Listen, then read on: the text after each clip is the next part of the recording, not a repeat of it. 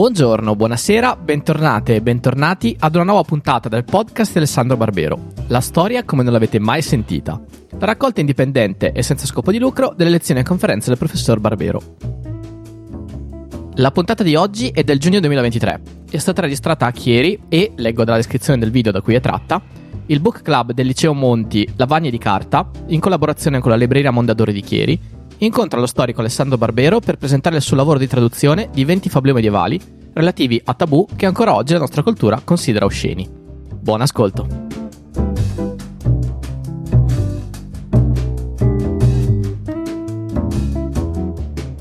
Il motivo principale per cui poi veramente mi sono dedicato al Medioevo per tutta la vita. Dopodiché, dopodiché cosa succede? Che nel mio mestiere è anche una cosa importante la scrittura. È importante padroneggiare la scrittura e scri- imparare a scrivere in modi diversi a seconda del tipo di pubblico a cui ti stai rivolgendo. Quello che voglio dire è che nel mestiere di uno storico è assolutamente normale, e lo è sempre stato, scrivere articoli o libri di discussione scientifica, di discussione con i colleghi, in cui discuti con gli altri specialisti, cose che non sono fatte per essere lette da chi non è del mestiere.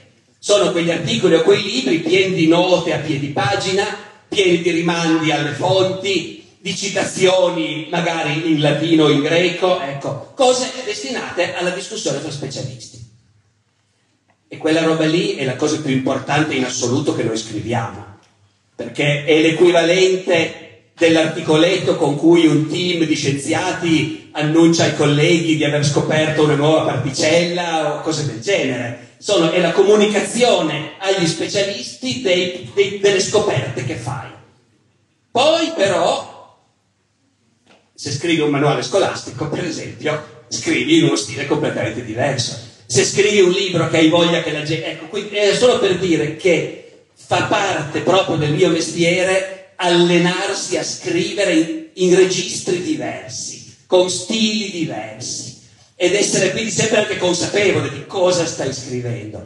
In quel contesto lì mi deve essere successo una volta, perché non me lo ricordo esattamente, sa però evidentemente mi deve essere successo una volta che avendo fra le mani questi fabliò mi è venuto da dire questa roba qua sarebbe divertentissima da leggere anche per un pubblico di oggi però non tra- ci sono tante traduzioni dei fabliò eh?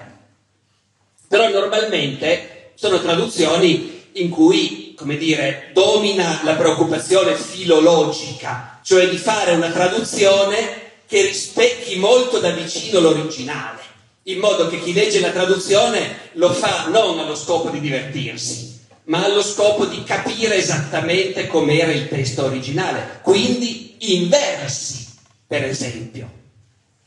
Perché loro consideravano che le letture, diver- le cose divertenti sono più divertenti se sono scritte in versi. Questa è una cosa che noi abbiamo perso completamente. Per noi è la prosa l'unica cosa. Chi mai leggerebbe un romanzo giallo in versi o un romanzo fantasy in versi e in rima? Sarebbe un delirio, a noi non viene in mente questa cosa. Loro invece avevano un gusto completamente diverso dal nostro, gli piacevano le cose in versi. Anche ovviamente perché la loro abitudine era anche molto di leggere a voce alta, in gruppo. E allora, o magari avere uno che la cosa la sa a memoria che la canzone di gesta, supponiamo, la sa a memoria e la recita, magari anche con la musica, e c'è un pubblico che ascolta. E allora quello credo che ci aiuti un po' di più a capire come mai, se la cosa è in versi, può anche avere un senso. Dice, non è il romanzo che tu leggi a letto la sera con la tua lucina, tutto solo, tutta sola, no? È una cosa diversa. Resta il fatto che i fabliò sono in versi e in rime baciate di solito, ecco, e tradurre in versi a noi, almeno a me sembra, fa immediatamente l'effetto di una cosa lontana, ecco, eh, faticosa, che non leggi per divertimento. Però io invece sapevo che le storie raccontate da questi fabliò erano storie follemente divertenti in realtà, fatte per far sghignazzare i lettori. E allora ho pensato, mi è venuta voglia di fare questo esperimento per l'appunto. Mi è venuta voglia di tradurli rispettando il più possibile, anzi del tutto credo, lo spirito con cui erano stati scritti, ma cambiando totalmente la forma. E quindi non tradurli in versi e in rime, ma tradurli nell'unica forma che noi accettiamo quando vogliamo leggere per divertimento, in prosa. Ecco, quindi ho cominciato a fare questa cosa per esperimento, per vedere come mi veniva sostanzialmente. E, e senza nessuna particolare idea di fare un libro all'inizio, ecco, era proprio un modo per scrivere qualcosa. Tenete anche conto che ogni tanto, quando tu di mestiere scrivi, ogni tanto tradurre può essere una pausa molto rilassante. Nel senso che non devi decidere tu cosa scrivi, è già tutto lì. Tu devi solo decidere come scriverlo. È un lavoro diverso quindi rispetto a scrivere un libro tuo e in certi momenti appunto è una pausa piacevole per uno abituato comunque tutti i giorni a, a lavorare o giocare con le parole. E quindi è nata questa serie di traduzioni che poi a un certo punto è diventato questo libro.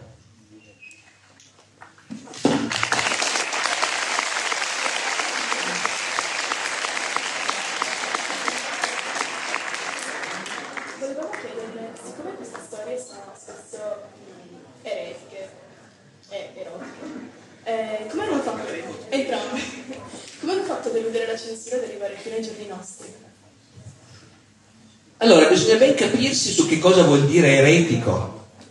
Su cosa vuol dire erotico siamo più o meno tutti d'accordo, credo. Ma su cosa vuol dire eretico invece secondo me ci sono dei grossissimi pregiudizi nella nostra cultura di oggi. E cioè, eh, il pregiudizio fondamentale è che la gente nel Medioevo vivesse sotto un controllo strettissimo di quello che faceva e di quello che diceva e che fosse tutto proibito. E questo è un luogo comune ben radicato nella nostra cultura collettiva. Eh? Io ricordo di aver visto, per mio grave errore, quando qualche anno fa è venuta fuori la serie televisiva Il nome della rosa, io mi sono detto, anche se ho il fermo principio di non guardare mai film ambientati nel Medioevo o serie ambientate nel Medioevo per non stare lì tutto il tempo a dirmi ma guarda che cazzata che hanno fatto, ma guarda che... Quello, ecco, non lo faccio mai, quella volta mi sono detto, sbagliando, provo a vedere la prima puntata. Nella prima puntata c'è un inquisitore cattivissimo, il quale sorprende nel bosco due ragazzi che stanno facendo l'amore e immediatamente procede a uccidere personalmente il ragazzo e più tardi a bruciare sul rogo la ragazza. E questo è come uno sceneggiatore di oggi si immagina che funzionasse la società medievale, ok? Non è niente del genere.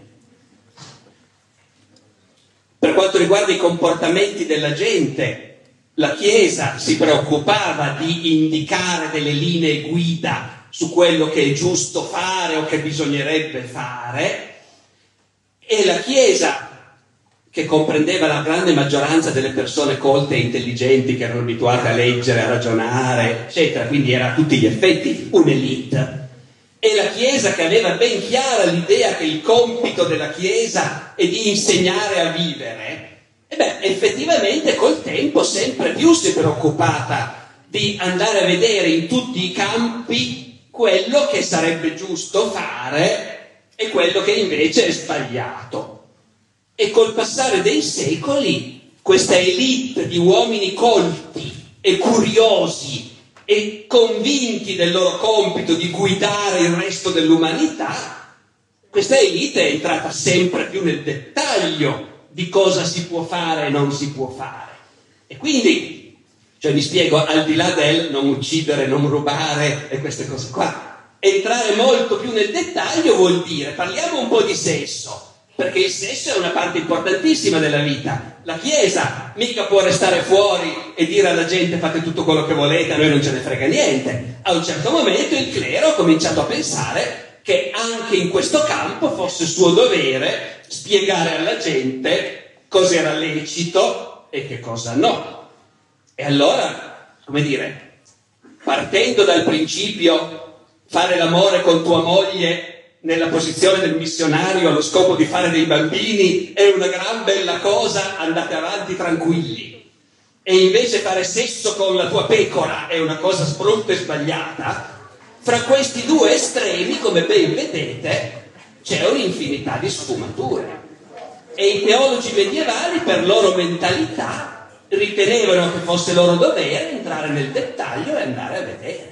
Perché posto che il sesso di per sé è una cosa sacrosanta nel matrimonio allo scopo di fare figli, però e se invece faccio sesso con mia moglie ma con l'idea che cerchiamo di non farlo, il figlio, eh, bisogna vedere. Ovviamente c'è una libertà di discussione, ci sono teologi che dicono no, ma anche quello si può fare perché il desiderio sessuale è una cosa importante e uomo e donna nel matrimonio hanno diritto diritto al piacere sessuale, questo lo dice già San Paolo e la Chiesa lo ha sempre ripetuto, e quindi in certi casi, anche se lo fai in un modo tale che non può venirne fuori un bambino, però è perché potrebbe essere una cosa lecita.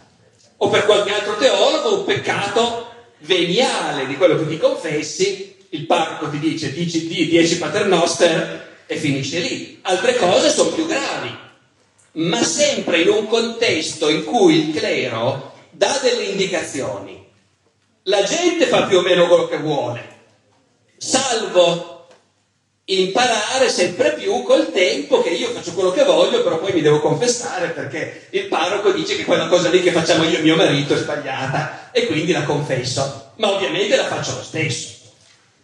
Come per tutte le altre cose, la Chiesa dice prestare denaro a usura chiedendo interessi eccessivi è un peccato mortale non crederete mica che per questo la gente smettesse di prestare usura, nemmeno per idea. Semmai avevi il senso di colpa e in punto di morte lasciavi un sacco di soldi ai poveri per riparare il peccato che avevi commesso, d'accordo? Quindi, per quanto riguarda la disciplina dei comportamenti, noi abbiamo una società tutta fatta di individui esattamente come noi, ognuno dei quali ha le sue voglie e ha voglia di fare quel che gli piace, e abbiamo un clero che si sforza di dire però ragazzi certe cose sono giuste, certe altre no, se fate quelle sbagliate dovete confessarvi, dovete fare penitenza e così via, d'accordo? È una dialettica di questo tipo. L'eresia non c'entra assolutamente niente però con tutto questo. In altre parole, di fronte alla persona che in ambito sessuale fa delle cose sbagliate, il ruolo del prete è di dire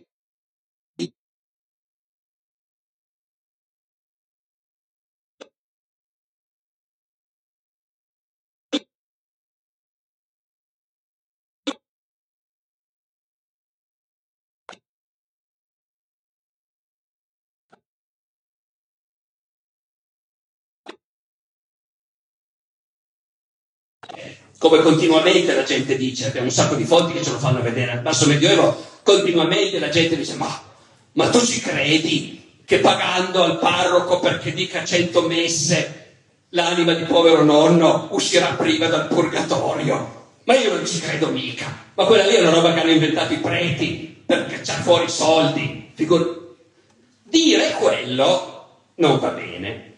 Se dici quello troppo spesso in giro, può capitare che un bel giorno vengono a bussare e ti dicono guarda c'è l'inquisitore che vorrebbe parlarti. Perché in quel caso effettivamente la Chiesa verso la fine del Medioevo, dal 200 in poi, prima non esiste nessun tipo di controllo di questo genere, eh? però dal 200 in poi la Chiesa si attrezza sempre di più per controllare quello che la gente comune pensa e dice in quell'ambito. E lo scopo è far sì che la gente sempre meno abbia il coraggio di pensare o dire in pubblico cose contrarie a quello che la Chiesa ufficialmente insegna.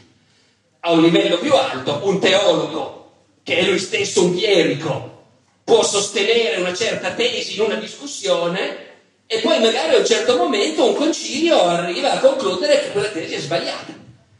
E a quel punto a quel teologo dicono guarda, quello che hai insegnato finora ci dispiace tanto ma è sbagliato, non lo puoi più insegnare. A quel punto se un maestro, un professore di università continua a insegnare quella cosa così come Galileo secoli dopo, anche quando gliel'hanno detto, continua a insegnare che la Terra non sta ferma ma gira intorno al Sole, a quel punto puoi avere dei guai naturalmente. Quindi quindi a questo punto, come voi vedete, di eresia in questi fabbri non c'è proprio neanche la minima briciola. C'è un'estrema libertà di comportamento di cui la gente sghignazza pensando Se lo confesso al parroco, chissà quante Ave Maria mi farà dire, però finisce lì. E però io credo che quello che ha suscitato l'idea che lì dentro ci fosse dell'eresia è il modo in cui è rappresentato il clero. Ma appunto, attenzione, eh, primo, anche se tu dici tutti i preti sono corrotti o, o il mio parroco va con i ragazzini, il vescovo c'ha l'amante, non è comunque eresia, d'accordo? È un'altra cosa. Può dar fastidio, certo che può dar fastidio, alla persona che tu stai prendendo di mira, ma in termini generali, parlare male del clero, criticare il clero per questo o quel motivo e in opera di fantasia mettere in scena uomini di chiesa che ne fanno di tutti i colori è una cosa che non produce praticamente nessuna conseguenza negativa. Perché? Perché in realtà, ecco, noi oggi nel nostro mondo, nelle nostre società occidentali, noi viviamo in società dove ci sono i credenti e ci sono i non credenti c'è anche un sacco di gente a cui non importa molto della cosa, ma se glielo chiedi dice sì, io sono credente, ma... però ci sono anche dei credenti convinti e ci sono anche degli anticlericali convinti.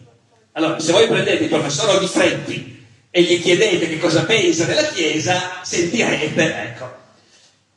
Se invece voi parlate con un credente convinto, sarà molto difficile che vi parli male della Chiesa anche se magari in cuor suo ha molte critiche da fare, però oggi è come se i credenti e la Chiesa sapessero di trovarsi di fronte a un mondo in parte ostile o indifferente e quindi criticare fortemente la Chiesa o raccontare storie in cui i parroci vanno con i bambini, eh, mi spiego, è una cosa che fanno gli avversari della Chiesa.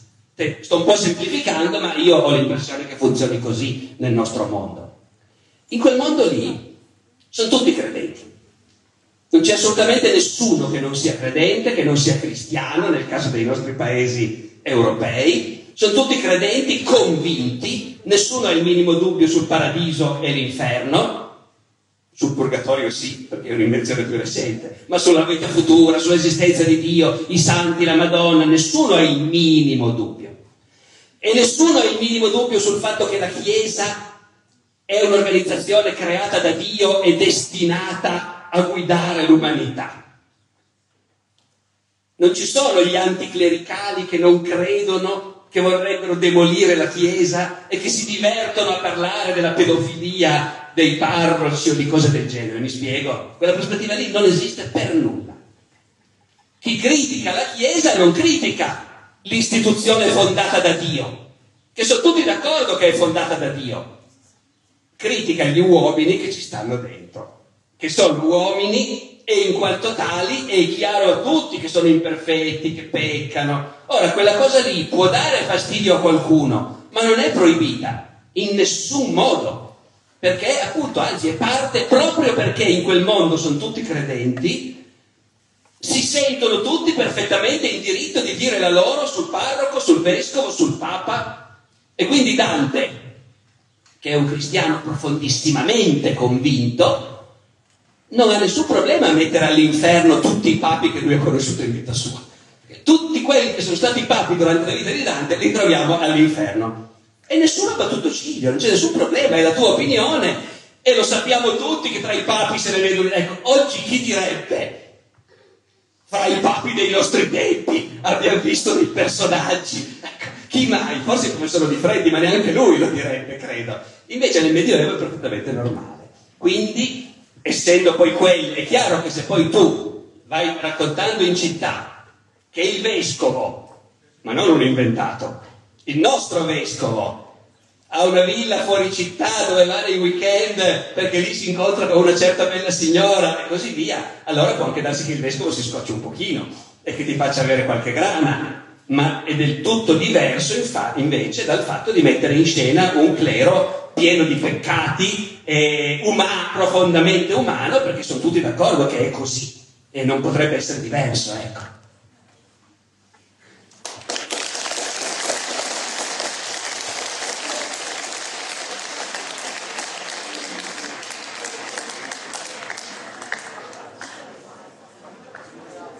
Volevo invece parlare un attimo della... Adesso parleremo della... Tutti ah, guardare. E volevamo chiederle se avesse scelto lei la copertina, consigliato oppure scelto insieme alla casa editrice.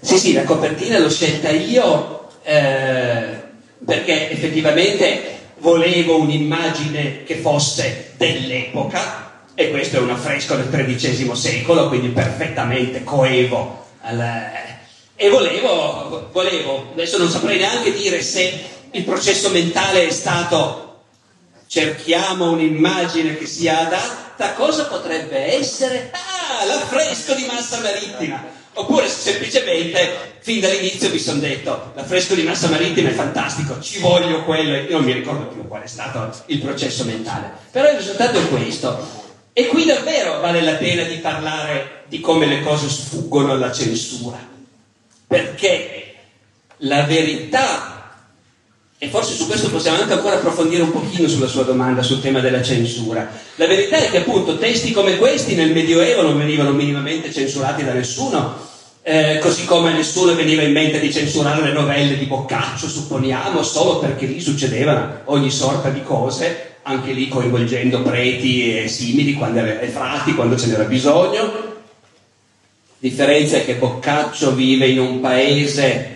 e in un'epoca, Boccaccio viene un secolo dopo questi Fabliò più o meno, in cui le parolacce si fa un po' più fatica a, metterle, a sbatterle proprio lì, e quindi mentre i Fabliò usano le parolacce, cioè chiamano le cose col loro nome, usando quelle parole che nella vita comune una signorina beneducata anche allora evitava di usare, ecco, invece li si usano.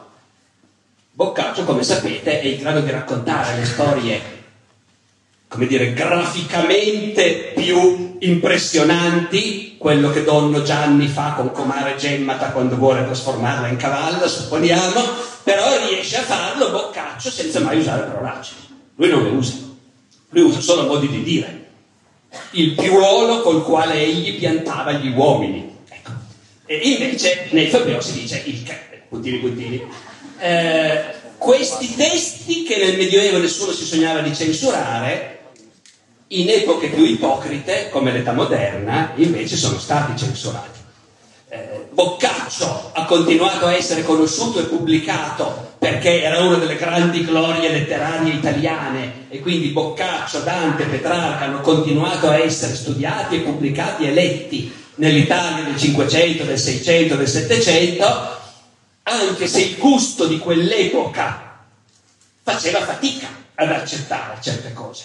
E quindi usciva l'edizione di Boccaccio in cui certe novelle erano sparite eh, perché erano un po' troppo forti, ecco, per il gusto dei letterati del Seicento. Quanto ai Fabliò, come tutta la letteratura medievale, per un due o tre secoli nessuno ha più neanche saputo che esistevano. Perché nel Rinascimento, nella prima età moderna, quella letteratura lì era ignorata nel modo più assoluto. Mm, nessuno sapeva neanche più leggere la lingua in cui era scritta, e comunque il gusto era talmente cambiato che a nessuno sarebbe venuto in mente di dire che un Fabliò o la chanson de Roland o la poesia di un trovatore sono capolavori letterari. Un letterato del Seicento avrebbe detto porcherie, roba proprio barbarica e immonda. Poi cambia di nuovo il gusto dal Settecento in poi, cominciano a ritrovare nelle biblioteche più sperdute qualche manoscritto di queste opere e tutti dopo un po' dicono, oh, ma che roba, ma che meraviglia, ecco, e nasce, rinasce questa letteratura. Le immagini, quando sono in pub- esposte in pubblico, correvano più rischi. Eh, noi non abbiamo chiaro oggi quanto un affresco come quello che si vede nella piazza del municipio della cittadina di Massa Marittima potesse essere diffuso all'epoca. Però certamente basta questo singolo esempio per darci l'idea di come l'atteggiamento della gente del Medioevo fosse diverso dal nostro. Perché voi immaginate oggi, nel nella giunta comunale di Chieri, l'assessore all'urbanistica che dice in quella piazzetta lì vorremmo fare una nuova fontana, vorremmo fare un luogo di ritrovo, ci mettiamo anche le panchine e tutto quanto. E sono già d'accordo con un pittore qui di Chieri che sul muro in, dietro la fontana ci dipingerà un bellissimo albero della fertilità con tutti i cazzi appesi e con le donne sotto che vengono a raccogliere questi cazzi e se li portano. Ve lo immaginate voi? Il sindaco di Chieri che dice bellissimo, dai, facciamolo subito.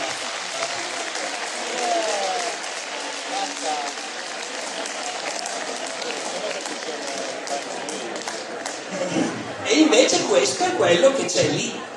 Poi naturalmente le cose vanno decodificate, cioè cosa vuol dire questo? Si discute infinitamente, allude alla fertilità e c'è la fontana, la fontana è l'acqua, è la vita, è la fertilità per la campagna e come c'è la fertilità per la campagna c'è la fertilità per gli esseri umani e quindi, i falli sono quello. Certo, sì, sì, può essere questo, come può avere anche altri significati che ci sfuggono, quegli uccellacci neri per esempio, non è ben chiaro cosa c'entrino, che danno una dimensione un po' negativa a un'immagine che invece sarebbe molto solare, diciamo così, ecco. Eh, anche il fatto che le donne litigano per portarsi via questi falli, si strappano i capelli, non è chiaro. In altre parole, loro, commissionando un'opera come questa, potevano avere in testa una serie di significati che noi dobbiamo far fatica per provare a indovinare quali potessero essere. Dopodiché il fatto rimane nella piazza di Passa Marittima, dietro la fontana. Ovviamente questo affresco è venuta un'epoca successiva in cui qualcuno ha detto Dio che orrore, calce e pennello, copriamo questo scandalo e quindi è rimasto coperto per secoli. Io non so la storia precisa, ma so che è rimasto coperto per secoli. Chissà, ce ne saranno stati tanti altri in giro per l'Europa eh, che sono stati non solo coperti ma distrutti, va a sapere, ecco, questo non possiamo saperlo. Certo è che nel, nell'iconografia medievale uno la dimensione erotica eh, la trova con frequenza sufficiente per farci capire che i loro criteri erano diversi dai nostri nel giudicare queste cose. Per esempio, nel, nell'iconografia medievale una cosa molto curiosa e interessante sono le piccole miniature che ogni tanto facevano sui margini di un manoscritto. Avete presente? C'è il manoscritto, pergamena, e se è un manoscritto di lusso è illustrato ci sono grandi miniature, ma anche a pagina piena, che illustrano il testo.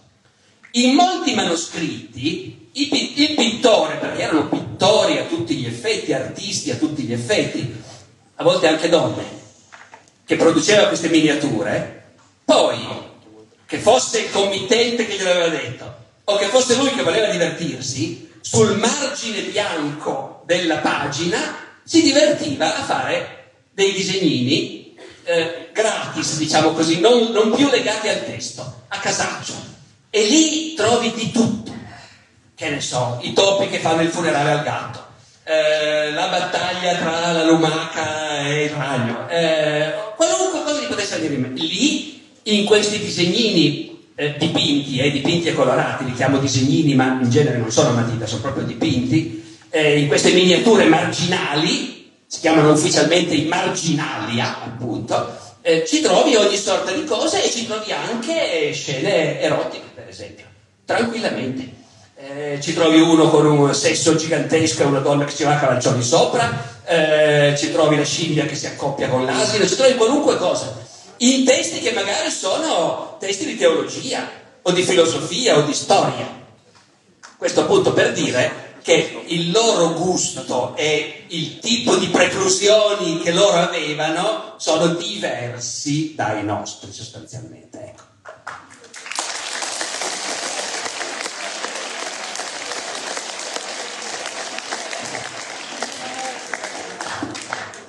Ci piace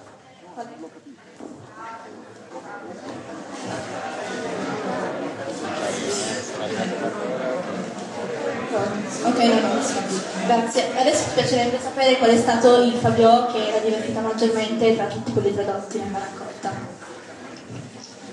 Ma devo dire che io non sono uno tanto abituato a fare classifiche, eh. Eh, infatti in occasioni come queste capita spesso che c'è la domanda tipo qual è il periodo storico in cui avrebbe voluto vivere, eh, oppure se potessi intervistare un personaggio storico, io non so mai cosa rispondere in questi casi. Questi Fabliò ce n'è qualcuno un po' meno interessante, ma ce n'è molti interessanti.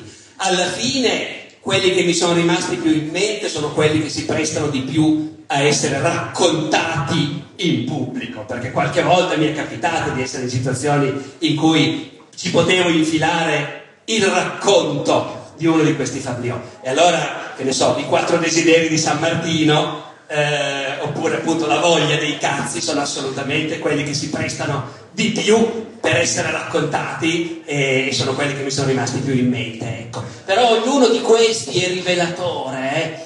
anche l'ultimo, no, il penultimo, la, il sentiero battuto, ecco, che di per sé come dire, sì, è uno scambio di battute cattive, non particolarmente divertenti, però che ti fa vedere questa scena di vita concreta. Cioè ti fa vedere un gruppetto di uomini e donne, cavalieri e signorine di buona famiglia, che si sono trovati, sono lì che devono passare il tempo e giocano e fanno giochi di società quello lì è paragonabile al nostro gioco della verità, no? Ecco, tu sei la regina, fai una domanda a tutti, ti devono rispondere la verità, poi però ognuno fa una domanda a te e tu devi rispondere la verità. Eh, io il giorno in cui in una serie televisiva ambientata nel Medioevo faranno vedere non inquisitori che accettano rochi, ma giovanotti e ragazze che fanno questo gioco seduti in giardino, allora saremo un po' più vicini a capire cosa poteva essere davvero la vita nel Medioevo. Ecco.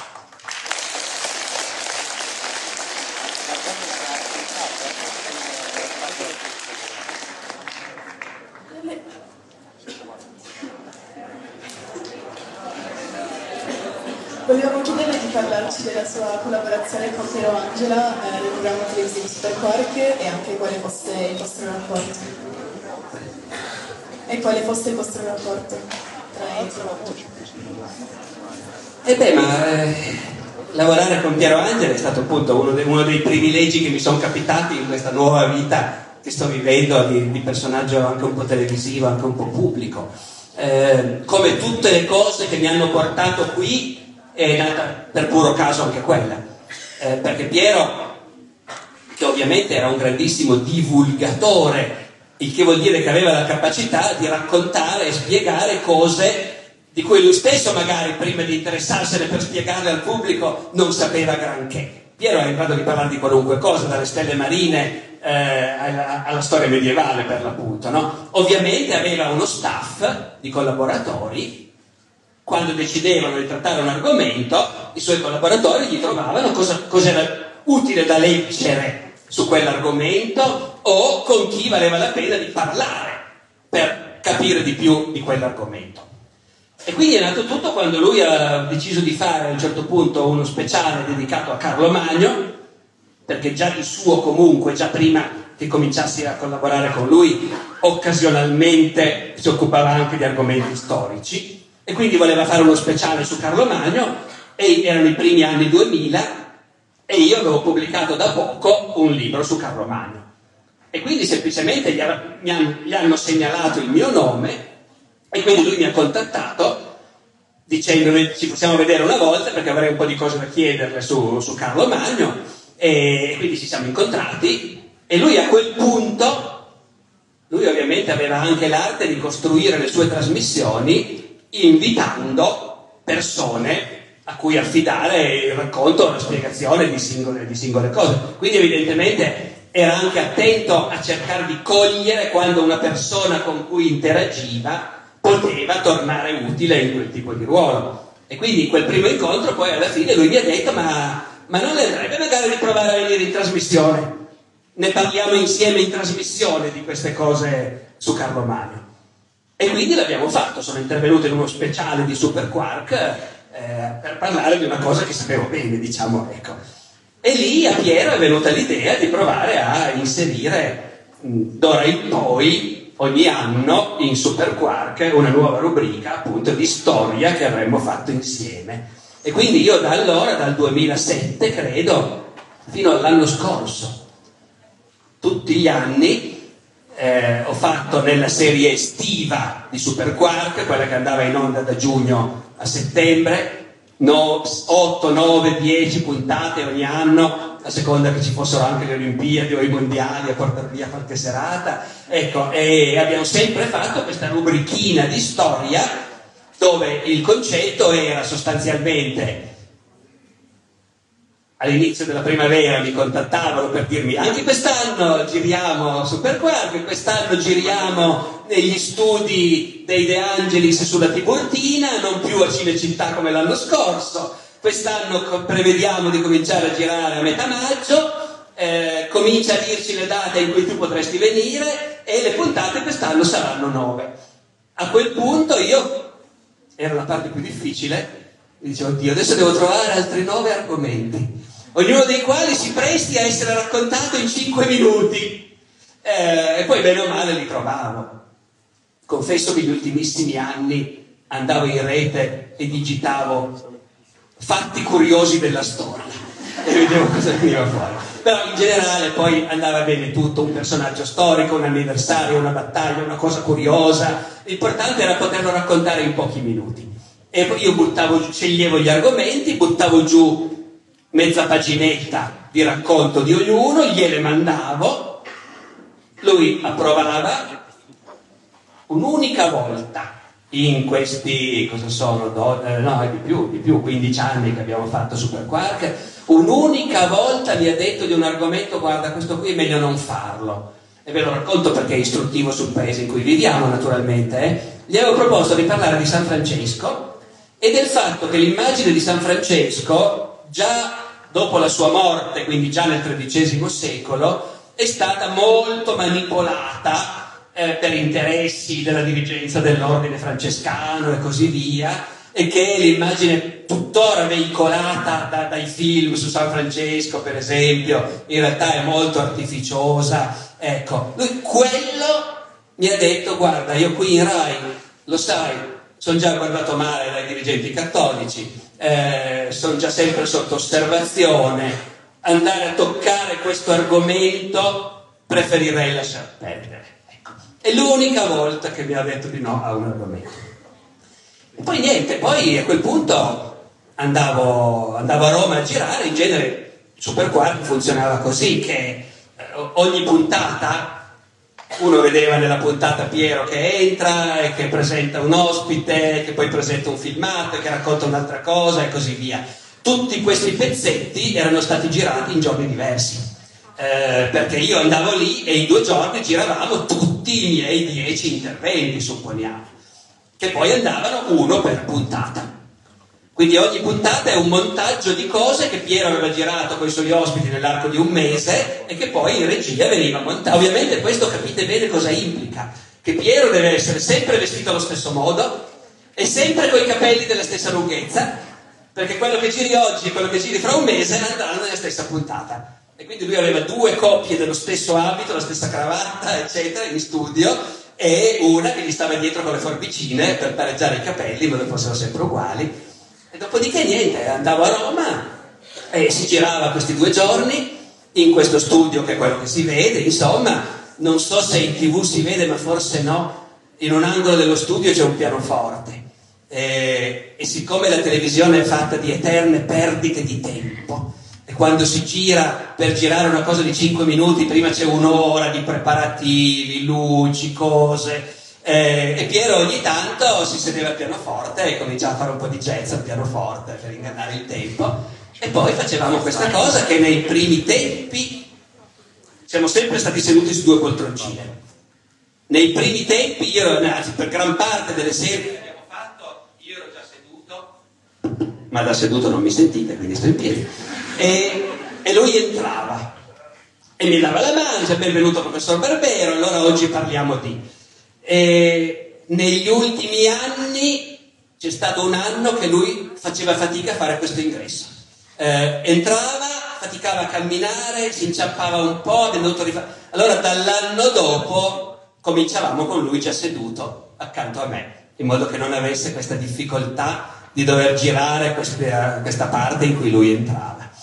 E, e, sì, poi facevamo sempre riferimento a un'immagine perché l'idea era, dato l'argomento, la redazione della trasmissione cercava dei quadri o affreschi più o meno famosi collegati all'argomento, ne sceglievamo insieme uno e partivamo da quell'immagine. E poi appunto nei ritagli di tempo si andava a mangiare un panino al bar all'ora di pranzo, Piero mangiava solo un tramezzino, pranzo, si teneva leggerissimo, e poi si chiacchierava perché lui nella vita vera era identico come era in televisione, cioè era la stessa identica persona, con lo stesso sorriso, lo stesso modo di parlare, affabile e la stessa voglia di insegnare e spiegare delle cose. Per cui appena c'era un attimo di silenzio, mi diceva, sai cosa ho letto di recente? Perché? E partiva e ti raccontava in privato una cosa che avrebbe potuto benissimo raccontare in trasmissione, per esempio. Ecco, era così. Negli ultimissimi anni faceva proprio fatica, si muoveva col bastone, aveva mal di schiena, era un po' un'impresa arrivare fino allo studio, ma lui era una di quelle persone che non potevano smettere, chiaramente. E infatti, diciamo, l'anno scorso lui è mancato ai primi di agosto e noi a giugno avevamo ancora girato le puntate della, dell'ultima serie, insomma, di Super Quark.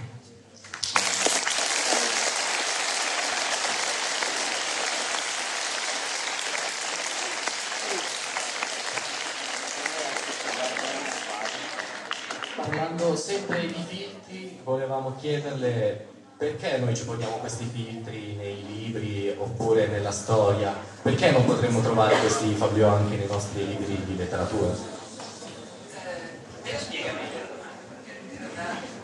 Uh, per esempio certi argomenti magari non vengono trattati, cioè, esatto, sì, che non vengono trattati nei libri. Ma diciamo la questione è molto ampia e eh, l'aspetto di quello che c'è nei libri è soltanto uno degli aspetti di un problema più generale, cioè che cosa una società considera più o meno tabù. No. Dove tabù è una parola diciamo, che gli, antropologi hanno imparato da non so più quali tribù della Nuova Guinea che consideravano appunto certi luoghi, per esempio, vietati, non ci si può andare. No? Quindi da quando gli antropologi hanno scoperto questa parola che è piaciuta moltissimo, noi usiamo tabù per indicare qualcosa che l'opinione pubblica, la mentalità collettiva di una certa epoca considera qualcosa che non si deve toccare, non, di cui non si deve parlare o così via. No? Ecco. E in realtà è un aspetto complicato della natura umana apparentemente tutte le società elaborano un sistema di divieti di questo tipo, che possono essere estremamente complicati e apparentemente anche del tutto irrazionali.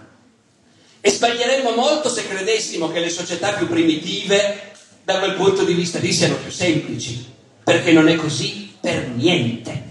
Se voi andate a leggere qualche cosa di serio, approfondito, che ne so, sulle culture degli indiani d'America, per esempio, vengono fuori le cose più imprevedibili, tipo, non so, non mi ricordo più presso quale tribù, ma sono indiani d'America, me lo ricordo, un uomo sposato non deve mai incontrare la suocera, è vietato.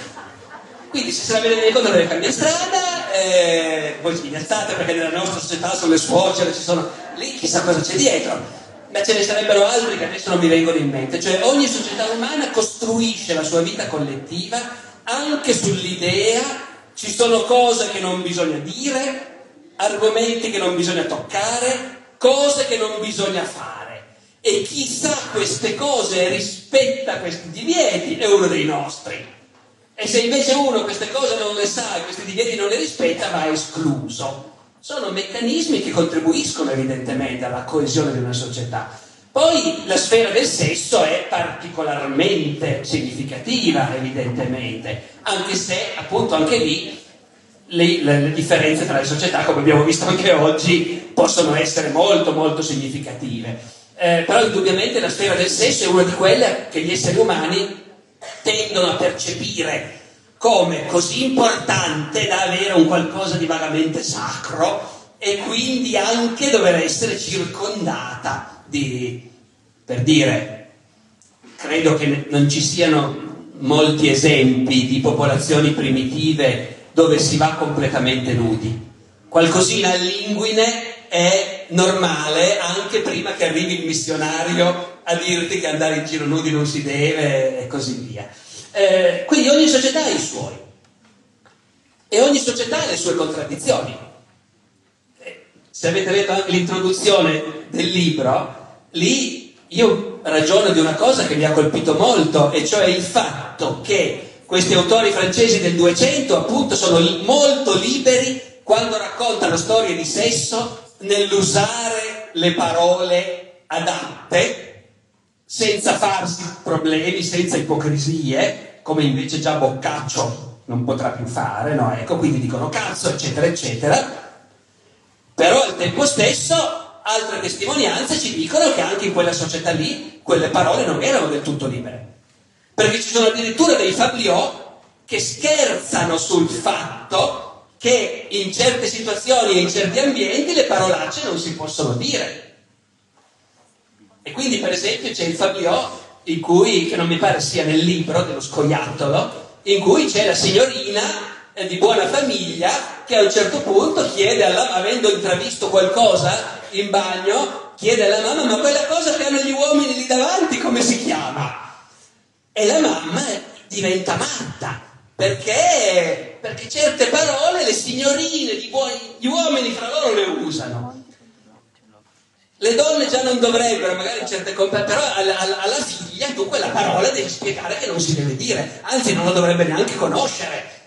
E quindi il fabliò consiste tutto nel fatto della mamma imbarazzatissima che dice, beh, no, beh, c'è chi la chiama, eh, beh, così, eh, quella, cioè sì, vedi, vedi, c'è un sacchettino, poi c'è una cannuccia attaccata, però non si chiama proprio così, e c'è chi la chiama, ecco, e, e, poi alla fine la figlia la prende così, e dice, come si chiama, insomma, dimmelo come si chiama questa cosa.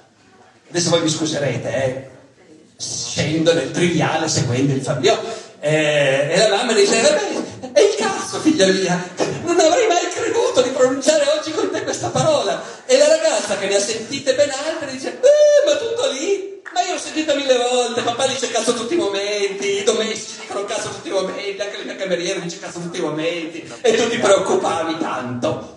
Però la mamma si preoccupava. Quindi anche lì eh, ci sono società in cui gli uomini possono dire certe cose e le donne invece fanno brutta figura se le dicono. E poi ci sono società contraddittorie come la nostra, dove tu puoi andare su internet e vedere qualunque cosa dal punto di vista delle possibili varianti sessuali, ma veramente qualunque cosa. Però poi se un vignettista fa una vignetta con la moglie di un politico a letto con un altro, allora succede una tragedia nazionale, viene accusato di incredibile volgarità e così via. E quindi, insomma, noi ci portiamo dietro le nostre contraddizioni in questo. È più facile riconoscerle quando si vive fuori da una società, tu vedi quella gente lì e dici, loro come si contraddicono. Noi invece ci siamo immersi dentro e facciamo più fatica probabilmente a riconoscerle.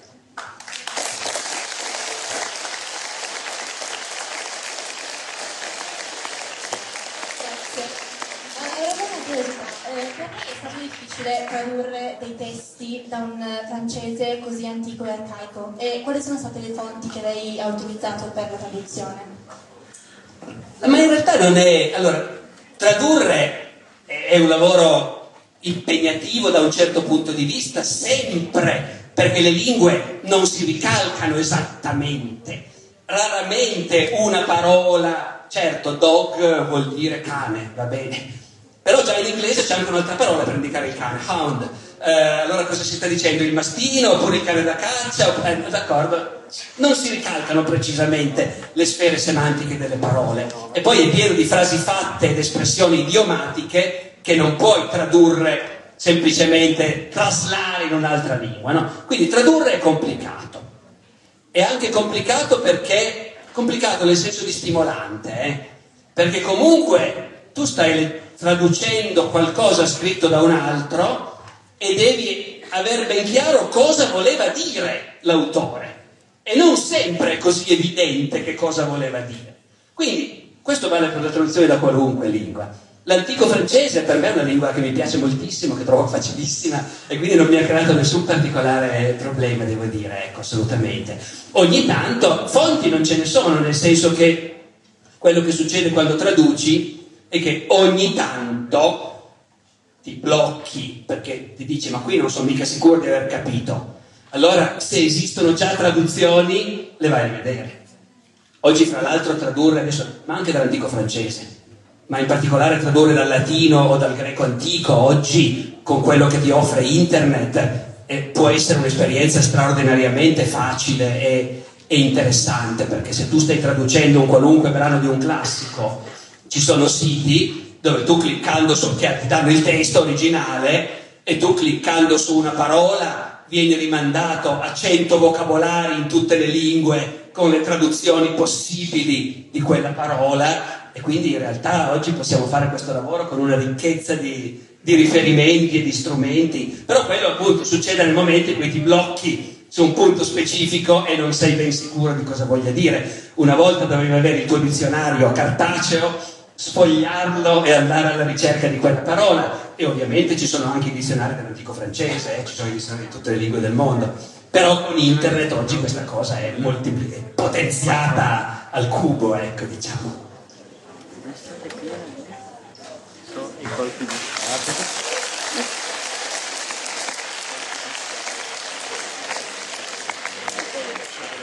Eh, nel terzultimo fabliò della raccolta, nel terzultimo fabliò della raccolta eh, l'autore cita esplicitamente il tema dell'omosessualità. E quindi siccome era vista come un peccato enorme l'omosessualità, volevamo chiederle se gli scrittori non si preoccupassero di scandalizzare fin troppo il proprio pubblico. No, allora, eh, anche qui bisogna intendersi. Una prima cosa che deve essere chiara e che, ma credo che ormai lo sia, e che ce ne voleva per scandalizzarli. Non era un pubblico di gente con la puzza sotto il naso, tranne appunto le signorine di buona famiglia e ripeto specificamente le signorine perché è chiarissimo dalle fonti che i maschi ai maschi veniva insegnato a fregarsene di queste cose, mentre alle ragazze veniva insegnato a essere più caute. Quindi qualcuno che aveva la puzza sotto il naso c'era. E del resto c'è anche un Fabio che adesso non mi ricordo più. C'è quello, sì, c'è quello della signorina che non voleva sentir dire cazzo per l'appunto. No? Ecco. Quindi anche lì eh, uno dei Fabliò mette in scena per l'appunto un padre di famiglia il quale non sa più dove battere la testa perché la figlia è schizzinosa e quando sente una parolaccia si arrabbia. E quindi non c'è nessun domestico che dura in casa, perché i domestici tutti i momenti vedono dire una parolaccia e la signorina va dal papà a lamentarsi e lo fa licenziare. Eh, naturalmente quando invece incontra un bel giovanotto che sa parlare di praticelli fioriti, di puledrini da abbeverare e cose del genere, allora invece succede di tutto e va bene. Ma quindi ambienti che di certe cose si scandalizzavano ci potevano essere, ma certamente non per l'idea, oh, ma ci stai facendo vedere un peccato troppo grave, perché al contrario quella società lì è molto interessata a sapere cosa è considerato peccato e cosa non è. Anche la Divina Commedia è un catalogo di peccati, no? E, e l'insegnamento della Chiesa consisteva anche in entrare molto in dettaglio a spiegare cos'è che non bisogna fare. Nessuno si preoccupava, questo argomento non è adatto per parlarne nelle scuole. Del resto neanche voi ve ne preoccupate, preside, come vedo, con piacere, quindi insomma anche qui viviamo in una bolla piacevolissima di libertà. Eh, l'altra cosa su cui ragionare è quanto è grave l'omosessualità, perché lì, di nuovo, siamo in un mondo dove i peccati gravi sono tantissimi, come anche oggi, eh, solo che oggi l'insegnamento della Chiesa non è più così presente nella vita di tutti noi. Però loro, che all'insegnamento della Chiesa sono abituati e sono anche abituati a fregarsene naturalmente, però con i debiti sensi di colpa, le debite paure per l'inferno, loro vivono in un mondo in cui si sa benissimo che ci sono un sacco di cose che sono peccati gravi. Lo dicevo prima, prestare soldi a usura è un peccato grave In teoria perfino ammazzare qualcuno è un peccato grave, anche se lì si capisce che veramente era difficile farlo entrare nella testa della gente, perché ammazzare uno con cui hai litigato gli sembrava talmente ovvio che lì non credo che avessero i sensi di colpa, francamente. Però peccati gravi sono tantissimi. E anche nell'ambito sessuale, una volta che hai detto allora va bene, in quella posizione lì, perfetto. Se però lei è girata così, allora è peccato. Veniale o mortale? Qualche teologo dice ma no, veniale, in fondo sua moglie. Qualche altro teologo dice no, no, mortale, in quella posizione. Ecco, capisci, sei già nel peccato mortale, già fra marito e moglie, perché hai fatto sesso in una posizione un po' diversa. Dopodiché cosa succede? Che uno dei due, più spesso la moglie, magari quando si confessa c'è il senso di colpa e lo confessa e si fa la sua penitenza di dire 10 Ave Maria. Il marito probabilmente se ne frega del tutto. In realtà si chiede al parroco hanno commesso un peccato mortale. Va anche detto con la massima chiarezza che commettere un peccato mortale non vuol dire in nessun modo che vai all'inferno, ma ci mancherebbe. Vai all'inferno se muori senza esserti mai pentito. Meglio se ti penti finché sei in tempo e ti confessi anche e fai penitenza, ma basta anche pentirsi all'ultimissimo momento, eh? non c'è problema. Se tu in punto di morte dici Maria aiutami, mi pento, mi pento, Maria ti tende la mano, ti tira su e vai in purgatorio. Il purgatorio di Dante è pieno di gente che ha commesso peccati mortali, gli stessi di quelli che stanno all'inferno. Guai a pensare che chi è in purgatorio è perché ha fatto peccati meno gravi. All'inferno c'è un girone dove ci sono gli omosessuali, Brunetto Latini, ma anche in purgatorio c'è un posto pieno di omosessuali. Sono quelli che si sono pentiti in tempo, d'accordo? Ecco. Quindi da questo punto di vista, ripeto, attenzione a non pensare al peccato mortale come una cosa che ti condanna definitivamente all'inferno, magari al rogo, non è assolutamente così, tutti ne fanno peccati mortali. Finalmente l'ostilità all'omosessualità rientra in, quella, diciamo, in quel compito che la Chiesa si prefigge di insegnare un po' di moralità alla gente e che è un compito che la Chiesa ha cominciato a prefiggersi solo a un certo punto nel Medioevo e che è andato appesantendosi col tempo. Voglio dire che nei primi secoli del Medioevo, nell'epoca barbarica, i preti, tanto il matrimonio non era un sacramento, ma addirittura ai preti si diceva non andate ai matrimoni, perché i matrimoni riguardano la sfera appunto del sesso, è una cosa che fanno i laici, tre, non andateci ai matrimoni.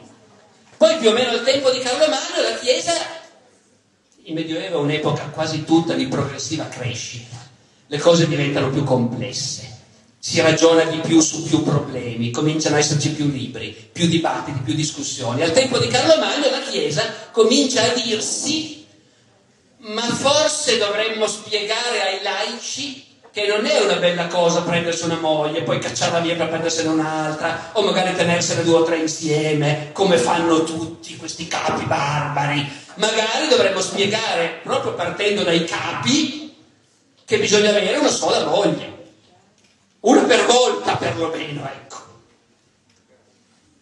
Carlo Magno è uno che vive nella sua vita questa evoluzione, perché Carlo Magno ha avuto un matrimonio, come si usava tra i capi germanici, provvisorio, da giovane, con una che poi hanno mandato via quando è stata ora di fare un matrimonio politico e ha sposato la figlia del re dei Longobardi, quella che Manzoni chiama Ermengarda, no? ecco, e, e, poi quando la politica ha detto no, adesso con i Longobardi litighiamo, ha cacciato via Ermengarda, la moglie Longobarda, se ne è presa un'altra, poi se ne è presa altre tre, ma stavolta aspettando che morisse quella precedente, perché a quel punto la Chiesa stava cominciando a dire non dovete. E Carlo Magno, che come imperatore, come sovrano cristiano, si sente in dovere di aiutare la Chiesa a disciplinare i comportamenti, a un certo punto in uno dei suoi capitolari dà una serie di ordini per il clero, per i sacerdoti, lui, potere politico, ma lui e la Chiesa l'amore d'accordo. Carlo Magno a un certo punto in un capitolare elenca una serie di cose che i sacerdoti non devono fare. Non devono andare in guerra e ammazzare la gente. Non devono andare a caccia, che è un'altra cosa violenta, si versa sangue e così via non devono avere più di una moglie, perché in quel caso sono perfino peggiori dei laici, ai quali appunto la Chiesa ormai impone di avere una moglie sola per volta. Ma voi capite, è chiaro che al tempo di Carlo Magno c'erano non solo i preti tutti sposati, cosa normalissima e lecita, ma evidentemente era pieno di preti che si tenevano più di una moglie in casa. Quello è il livello. Pian piano la Chiesa, e a questo punto forse voi mi direte c'aveva anche le sue ragioni, la Chiesa comincia a pensare adesso però mettiamo un po' d'ordine. Non è soltanto il dire vogliamo opprimere la gente, è anche proprio lo sforzo grosso di costruire una vita collettiva con degli equilibri maggiori e fra l'altro una maggior salvaguardia per la donna, perché vuol dire il marito non più può dire alla moglie mi sono stufato di te, vattene via, me ne prendo un'altra. Ecco, no? E allora pian piano il matrimonio alla fine arriveranno nel XII secolo a decidere che è un sacramento, quindi una cosa sacra, che va rispettata. E all'interno del matrimonio si disciplina, come dicevamo, il sesso, ok? Allora a quel punto è chiaro che quando si ragiona delle tante cose che uno può fare nell'ambito sessuale, c'è anche l'omosessualità ed è chiaro, anche perché anche la Bibbia già la condanna, è chiaro che quando i, i preti cominciano a dirsi dell'omosessualità cosa dobbiamo dire? Ah, vietata, vietata, vietata, vietatissima, certo, vietatissima, peccato mortale. Dopodiché avrete capito che il fatto che la Chiesa diceva che un certo comportamento era peccato mortale non vuole ancora dire che tutti si affrettavano a ubbidire. Ne consegue che la Chiesa, il massimo che è riuscita a fare è stata coinvolgere il potere politico e far fare delle leggi che dichiaravano che l'omosessualità non era solo un peccato, ma anche un reato. Allora, a quel punto quando è anche un reato, diventa possibile che chi ha comportamenti omosessuali venga perseguito. Dopodiché bisogna vedere con quanto zelo viene perseguito. Sostanzialmente per tutto il Medioevo noi non abbiamo quasi nessuna traccia di un'intenzione reale con tutto quello che avevano da fare di andare a cercare gli omosessuali.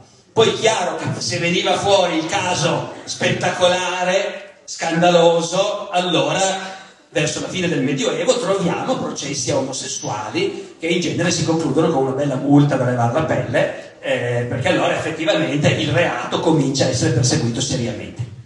Tra fine del Medioevo e Rinascimento comincia a esserci un inasprimento, per cui ma più i casi, casi, che ho presenti io sono più casi del 1500 diciamo. Eh, in certi casi gli omosessuali possono rischiare anche il robo effettivamente. Ma è una cosa che si sia arrivati col tempo proprio perché lo sforzo della Chiesa e delle autorità di disciplinare i comportamenti e costringere la gente a rispettare le regole diventa sempre più forte verso la fine del Medioevo e fortissimo nell'età moderna e con la Controriforma, mentre per il grosso del Medioevo è, uno, è come vuotare l'oceano con un cucchiaino, la Chiesa si sforza ma la società scappa.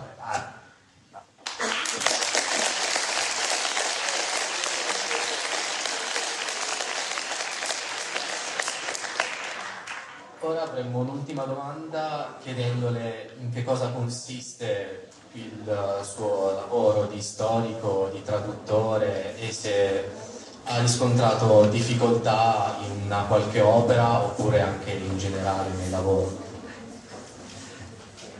Questo, è sintetizzato come ricerca e studio delle fonti, vedo, ok. Ma vabbè, nel caso della traduzione appunto il problema non si pone perché i Fabliò sono tutti conosciuti, catalogati, pubblicati, studiati, quindi non, è, non c'è stato nessun problema, diciamo così. Ecco. Eh, in generale il tema della domanda qual è? È il lavoro dello storico non quando si tratta di fare divulgazione, cioè di raccontare a un pubblico di non specialisti delle cose che tu sai come le sanno tutti i colleghi, e quindi si tratta soltanto di trovare il modo giusto per presentarle anche agli altri. Il lavoro vero dello storico, come dicevo prima parlando di libri pieni di note e, e di citazioni, ecco, il lavoro vero dello storico è provare a dire qualcosa di nuovo, qualcosa che finora non è stato detto. E quindi questo può voler dire porre delle domande nuove. E in effetti diciamo che negli ultimi cent'anni gli storici hanno cominciato a porsi domande che prima non si ponevano. Eh, oggi è normale trovare, che ne so, un articolo che prova a capire che cos'era l'esperienza di una donna incinta nel Medioevo, per esempio. Cent'anni fa non avresti trovato un articolo su quell'argomento. Cioè via via si allarga l'orizzonte delle cose della vita che vale la pena di studiare per capire come erano nel passato rispetto a come sono oggi. In altri casi non è nuovo l'argomento, io ho scritto dei libri su battaglie su cui esistono già infinite biblioteche di libri, no? Però lì allora dipende se tu sei in grado di trovare nuovi documenti, nuove informazioni, nuove fonti, o di rileggere i documenti trovando qualcosa che era sfuggito a chi c'era prima. In ogni caso, per stringere, il lavoro dello storico consiste nell'individuare una, un problema, un argomento, un tema che tu vuoi analizzare e leggere non i libri che altri hanno già scritto su quell'argomento.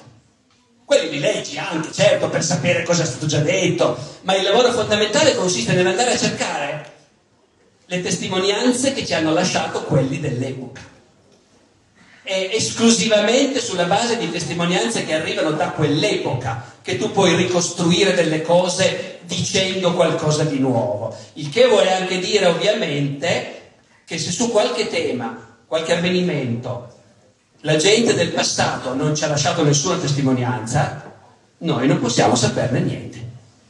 Tutto quello che noi sappiamo è perché qualcuno, allora, tutto quello che noi sappiamo sugli antichi greci è perché qualcuno nell'antica Grecia ha scritto un testo o ha dipinto un vaso e allora noi in base a quello possiamo ricavare delle informazioni. Tutto quello che non ci hanno lasciato loro non lo sapremo mai.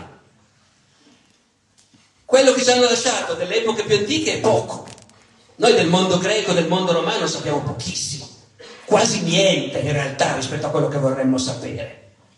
Poi è chiaro che voi studiate dei manuali spessi così, pieni di informazioni, potete avere l'impressione che si sappia tutto, non si sa un tubo dell'antichità in realtà. Eh, poi man mano che ci si avvicina alla nostra epoca si sa di più perché la massa delle cose prodotte e conservate aumenta. Chi studia il mondo contemporaneo ha il problema opposto.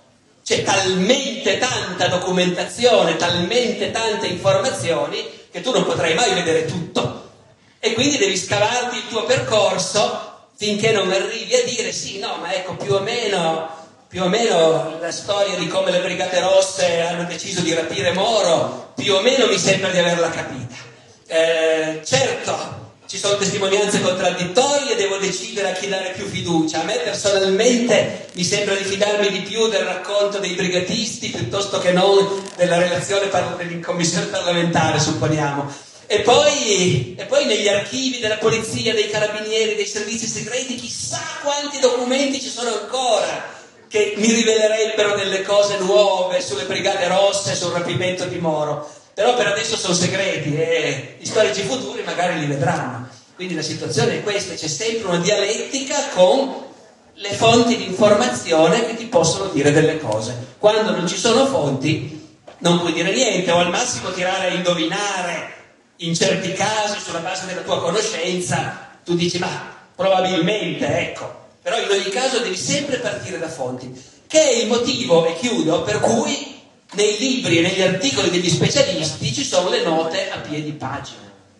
Perché se io sto, supponiamo, polemizzando col movimento neoborbonico che sostiene che durante il risorgimento nel forte di Fenestrelle sono stati assassinati migliaia di prigionieri napoletani, e ho lavorato negli archivi e ho trovato i documenti che mi dicono cos'è davvero successo a quei soldati napoletani che si sono trovati a Fenestrelle, non basta che io lo dica.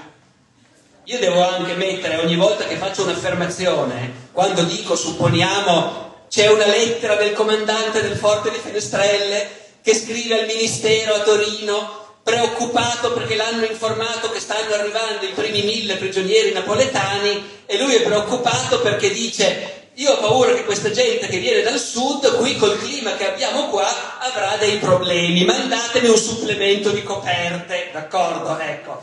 Non basta che io racconti questo, devo anche mettere una nota a piedi pagina che dice questa lettera sta nell'archivio di Stato di Torino fondo materie militari, corrispondenza del Ministero della Guerra, fascicolo 4, in modo che chiunque possa andare lì, e chiunque lo può fare, qualunque cittadino lo può fare, andare all'archivio e dire voglio vedere questa cosa, te la tirano fuori e la vedi e constati che l'autore del libro non si è inventato la cosa, ma che il documento effettivamente dice quella cosa. Se non ci fosse quella nota con indicazione archivistica, come si dice, resterebbe una cosa che io mi sono inventato, come tanti si inventano quando si fanno queste polemiche, ecco, quando se leggete qualcosa di particolarmente polemico in un libro di storia che riguardi appunto i Savoia, i Borboni oppure i fascisti e i partigiani, la prova del 9 è vedere, ma mi, l'autore che mi dice che è successa questa cosa, mi dice come faccio a controllare e come fa lui a saperlo, oppure non me lo dice. Se non me lo dice, non c'è motivo di credergli.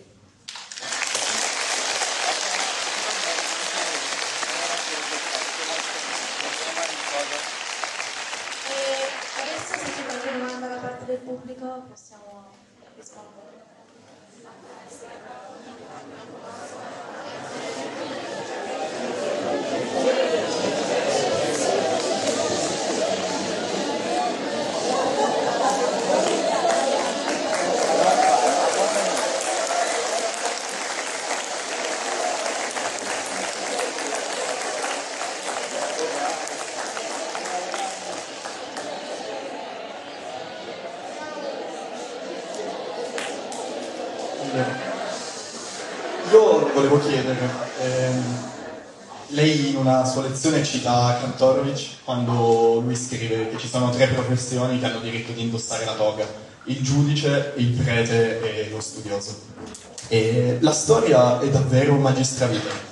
lo storico ha una missione nella nostra società o studia la storia solo perché è appassionato ed è curioso rispetto alla materia? Grazie mille.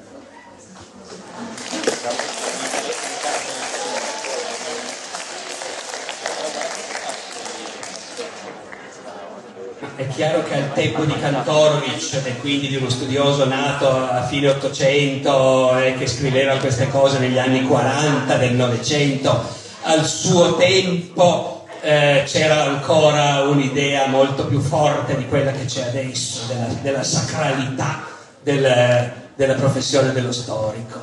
E la stessa sacralità che aveva in mente Mark Bloch, il quale morì fucilato dai nazisti, ma lasciò un testamento in cui chiedeva che sulla sua tomba ci fosse scritto Dilexit Veritatem, ha amato la verità.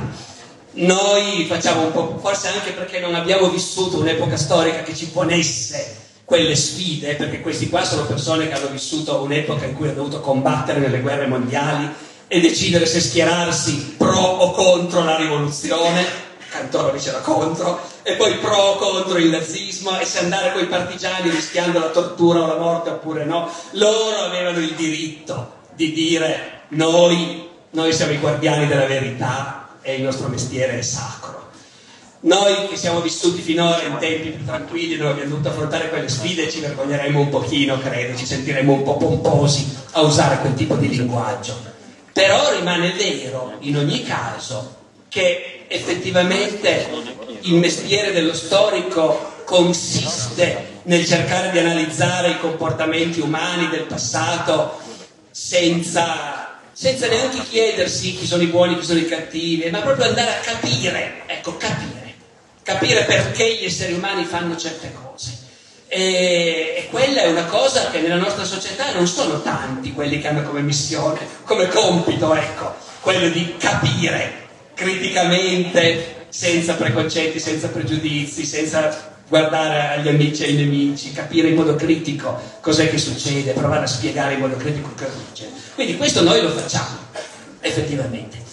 Poi ci sono momenti in cui ti accorgi, come questo per esempio, con il dibattito sulla guerra e sulla pace, in cui effettivamente il clima generale dell'informazione, del dibattito pubblico ti dà l'impressione che sarebbe utile se ci fosse più sforzo da parte di tutti di analizzare e di capire anziché schierarsi a priori da una parte o dall'altra.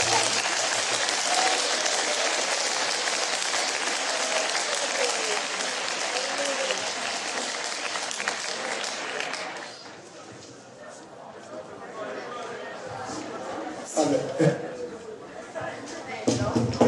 Volevo... Sì, sentiamo. Così, ok. Allora, farle una domanda.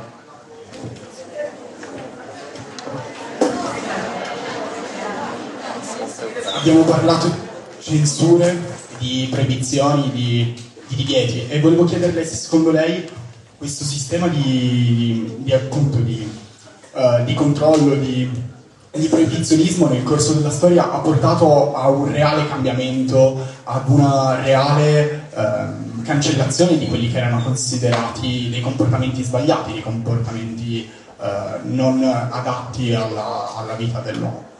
Grazie.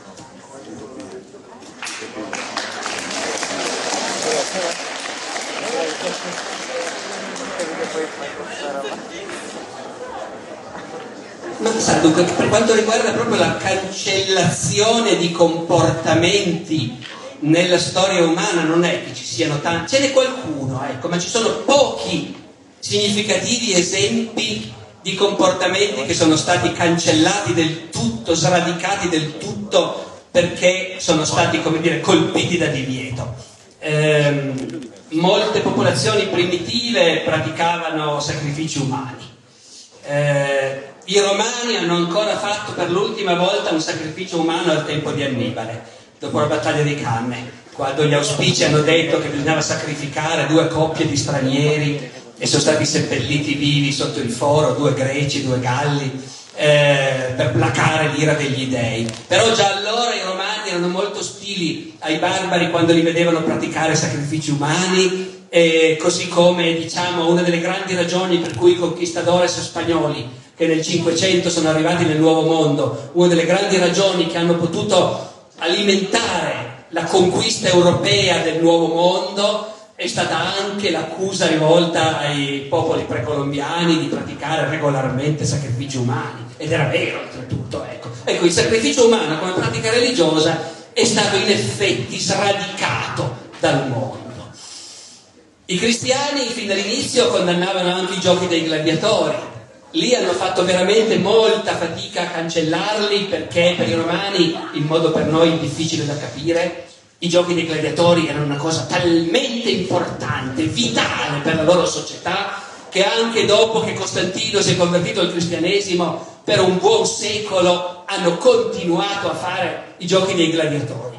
Però sempre meno, con sempre più divieti, sempre più restrizioni, alla fine anche quelli sono spariti. E giochi in cui ci si ammazza per il piacere del pubblico ci sono ormai soltanto nelle serie televisive coreane, ma nella realtà in linea di massima non esistono. Ecco, questi sono gli esempi che mi vengono in mente di comportamenti che sono stati naturali per intere civiltà e che poi sono stati sradicati.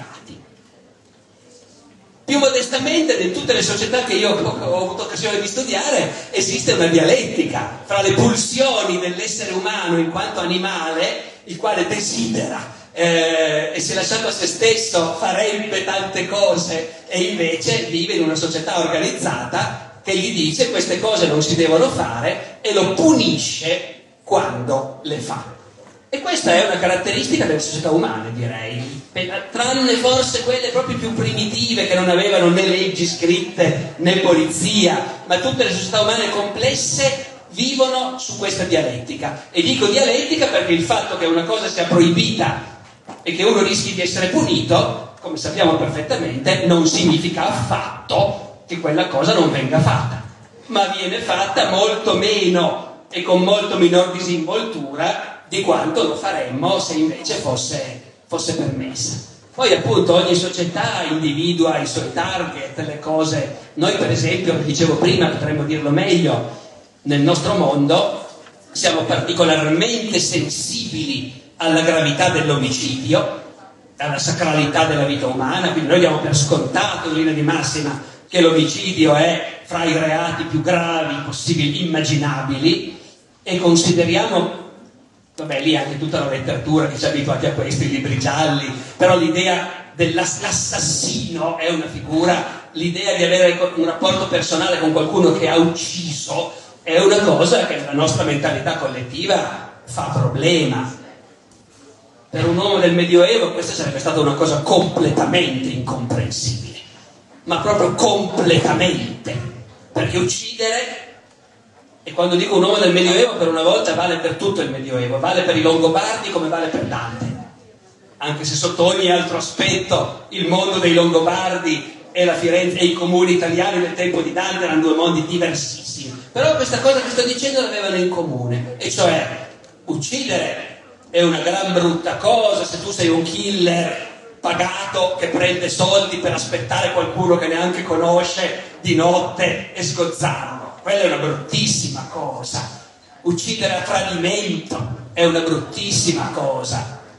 Ma uccidere i tuoi nemici, quelli con cui tutti sanno che stai litigando e che sanno di essere i tuoi nemici e quindi stanno anche in guardia naturalmente. E uccidere i tuoi nemici ci sono dei casi in cui può essere la cosa più normale del mondo, è ovvio.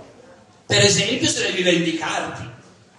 Ho citato Dante perché Dante questa cosa la dice espressamente nella commedia, no? C'è quel passo del, eh, dell'inferno in cui lui incontra il cugino Geri del Bello, o meglio non lo incontra perché sono in un girone di gente che è morta male, di gente litigiosa, violenta, che è morta ammazzata. E Dante dice a Virgilio, qui se non sbaglio ci deve essere un parente mio. Eh, e Virgilio dice, certo che c'è, tu prima guardavi dall'altra parte, ma io l'ho visto passare. Ti ha visto, ha fatto un gestaccio e se n'è andato. E dice Virgilio, ho sentito che lo chiamavano Geri del Bello. E Dante dice, certo, il cugino Geri, si capisce e già che era incazzato per forza. E Dante spiega, ed è tutto vero, abbiamo i documenti anche, il cugino Geri, 30 anni prima, 20 anni prima, era stato ammazzato da nemici degli alighieri, i Sacchetti, la famiglia Sacchetti, e non era ancora stato vendicato.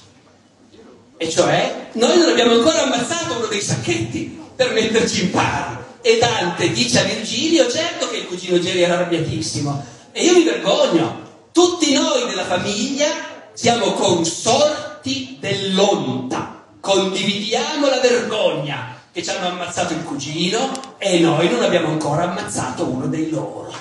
Dopodiché succederà, dopo che Dante ha scritto questo passo, pochi anni dopo, un nipote ammazza uno dei sacchetti, uno a caso chiaramente, azione perfettamente legale nella Firenze dell'epoca, perché ammazzare per vendetta è perfettamente legale, dopodiché ancora qualche anno le due famiglie vengono convinte dagli amici a fare la pace. E quindi c'è un bellissimo documento, Dante è già morto, siamo nel 41 o nel 43, c'è un bellissimo documento in cui la famiglia Alighieri, capeggiata da Francesco, il fratello di Dante, e la famiglia Sacchetti firmano un trattato di pace. Hanno avuto un morto per uno e quindi sono pari, possono ridiventare amici. Dante, io non so se era ancora vivo quando gli hanno detto, sai che hanno ammazzato uno dei sacchetti, ma Dante aveva detto finalmente, era ora, bravo il nipote, perché quello è il modo di ragionare. E quindi, appunto, ciò che ogni società cerca di reprimere varia a seconda della mentalità collettiva e dei valori collettivi, ma tutte le società hanno questa lotta perpetua tra le pulsioni degli esseri umani che vogliono fare delle cose e le regole collettive che decidono che cosa bisogna cercare di impedire alla gente di fare. Ecco.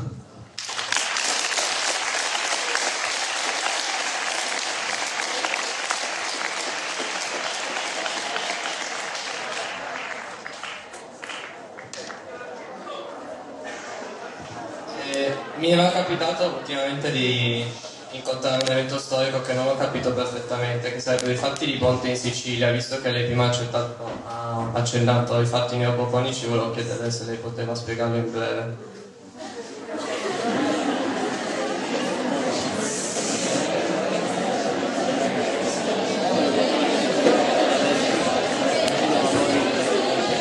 Poteva spiegare in breve i fatti di Bronte in Sicilia. Ah, di Bronte, ok.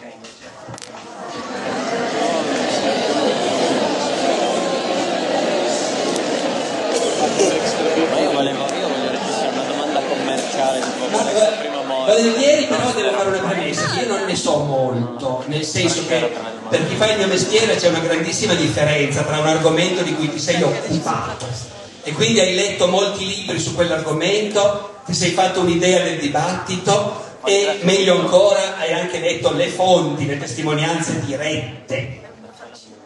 Io sui fatti di Bronte so quello che più o meno sa chi ne ha sentito parlare un po', ecco, posso provare semplicemente a metterli nel contesto. E il contesto è il fatto che in una Sicilia che è già da tempo in stato di sommossa, dove il governo borbonico è odiato ferocemente, dove sono, c'è uno stato di insurrezione da tempo permanente, dove i soldati napoletani vengono sgozzati per la strada se si avventurano da soli per le vie di un paesino siciliano, in questa situazione dove una grande rivoluzione sta per scoppiare, lo sbarco di Garibaldi fa ovviamente precipitare la situazione. Garibaldi sbarca, un'infinità di gruppi armati locali vanno a sostenerlo, inizia la sua conquista della Sicilia sconfiggendo ripetutamente le truppe regolari napoletane. In questo contesto quello che passa per la testa dei siciliani sono tante cose. I nobili, gli intellettuali, le persone colte che sono tutte a favore della rivoluzione dell'Italia unita contano di avere nell'Italia unita un posto importante e ce l'avranno, perché l'aristocrazia siciliana fin dai primi governi dell'Italia unita avrà posti, ministeri e così via. E, e quindi sono contentissimi di questa situazione in cui si elimina la sudditanza a Napoli, a cui i nobili siciliani preferiscono far parte di un'Italia unita sotto i Savoia. Nella testa dei contadini passa probabilmente tante cose, in qualche caso semplicemente, come sempre succede con le rivoluzioni e le guerre, è l'occasione per i regolamenti di conti. Perché anche loro sono persone che come Dante pensano, prima o poi uno di quella famiglia lo ammazzo. E, e i momenti turbolenti come quello sono i momenti di quel tipo. A Bronte succede un eccidio particolarmente violento, il problema è che Garibaldi non è venuto a fare la rivoluzione anche dal punto di vista sociale, dare la terra ai contadini, portare il comunismo, come molti probabilmente si illudono. Garibaldi è venuto per fare l'unità d'Italia. Anche se lui è uno di sinistra e farebbe volentieri probabilmente anche la rivoluzione e la terra ai contadini, però lui sta facendo una cosa molto specifica, ha accettato in quel momento di fare quell'azione perché lui e i suoi consiglieri si sono trovati d'accordo che è il momento giusto per dare una botta definitiva alla monarchia napoletana e permettere ai Savoia di intervenire e fare l'Italia unita. Garibaldi che è repubblicano si è anche detto io in questo momento sono al servizio dei Savoia, mi va bene, perché solo loro possono fare in questo momento l'Italia unita ed è la cosa più importante. Quindi siamo qui per fare quello. Di conseguenza non fa parte del programma che nei paesini i contadini cominciano ad ammazzare i proprietari terrieri, eh, ad ammazzare i padroni indiscriminatamente e così via. Non fa parte del programma e anzi, in un momento in cui ovviamente da Napoli il governo napoletano invece denuncia al mondo l'invasione dei pirati, dei filibustieri, dei criminali comandati da Garibaldi, per Garibaldi invece è importantissimo poter dire al mondo no, no, niente del genere. Noi siamo qui per fare l'Italia sotto il legittimo governo dei Savoia e portiamo ordine e sicurezza a tutti ed è un messaggio che è importante dare anche proprio alle classi dirigenti siciliane che sono abbastanza inclini a sostenere il, il movimento. Quindi, quindi, quando viene a sapere, guarda che in quel paesino hanno ammazzato tutti i padroni, eh, Garibaldi manda, manda delle truppe al comando di Bixio per vedere cosa è successo e i criminali che hanno ammazzato della gente così appaiono a loro, vengono a loro volta fucilati. Grosso modo è quello che a me sembra di sapere della vicenda. Ripeto, ci può essere altro perché io non sono uno specialista in questo.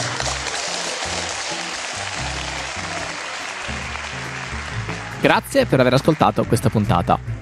Nella descrizione dell'episodio trovate il link al video originale sul canale YouTube del Liceo Monti di Chieri.